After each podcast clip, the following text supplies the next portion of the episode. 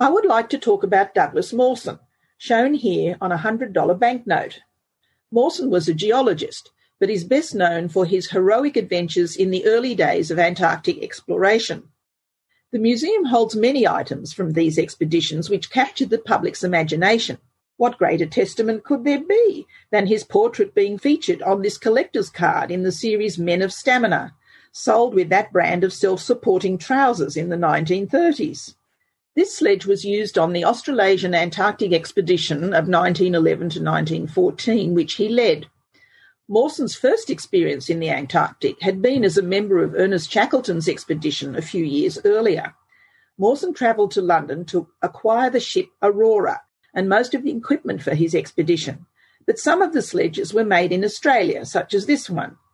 Made from spotted gum, it was hauled by dogs or men to carry camping requirements, food supplies, and scientific equipment on journeys for many weeks over the snow and ice.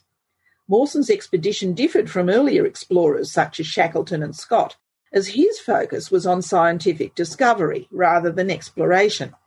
However, it was only through an act of supreme physical endurance and sheer determination that he survived to publish his scientific observations.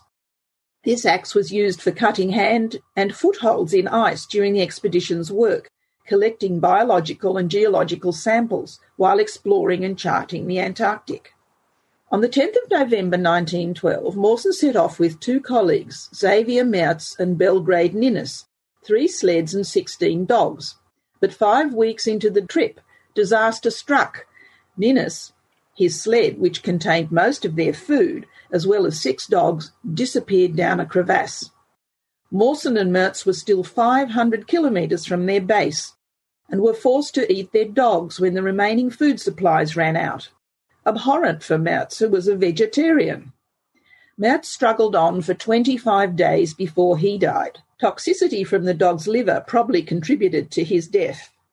Mawson discarded everything that was not essential for survival, except his precious geological specimens and records of the journey. He cut his sledge in half and dragged it alone in blizzard conditions, taking another 30 days to cover the 161 kilometres to main base. As he drew near, he saw the aurora vanishing on the horizon. The ship had come and gone, but a small party had waited to search for him.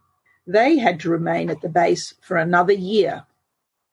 Undaunted, Mawson led two more Antarctic expeditions in 1929 and in 1930 to 31. This is the Christmas dinner menu at the base in 1930 and shows the expedition members with Mawson at the top right hand corner. An indulgent choice of beverages and courses was a world away from his epic solo trek for which he is chiefly remembered, along with his scientific contributions.